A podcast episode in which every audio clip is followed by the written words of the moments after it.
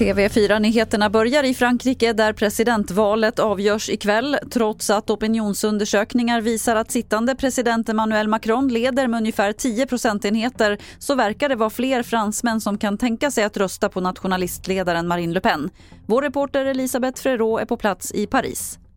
Marginalen kan tyckas betryggande men Marine Le Pen har aldrig haft så här stort stöd tidigare och har ju lyckats ganska bra att tvätta bort sin paria-stämpel. Och idag är det inte alls lika självklart i Frankrike att gå och stödrösta för Macron för att stoppa högerextremismen.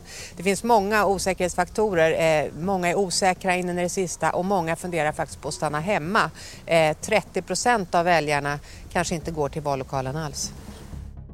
Och du kan följa det franska valet på tv4.se. Så till kriget i Ukraina, för enligt ukrainska uppgifter så ska USAs utrikesminister och försvarsminister komma till Kiev idag. Uppgifterna har inte bekräftats av Vita huset men om det stämmer så blir det det första besöket i Kiev av någon i den amerikanska regeringen sedan kriget började. Här i Sverige har vårvärmen kommit igång på många håll och med den har även startskottet för pollensäsongen gått. Alen blommar i delar av Norrland. I Götaland och Svealand finns risk för höga halter av sälj och almpollen enligt pollenrapporten.se. Björkpollen har inte riktigt kommit igång än men den säsongen är också på ingång. Fler nyheter finns på tv4.se. Jag heter Lotta Wall.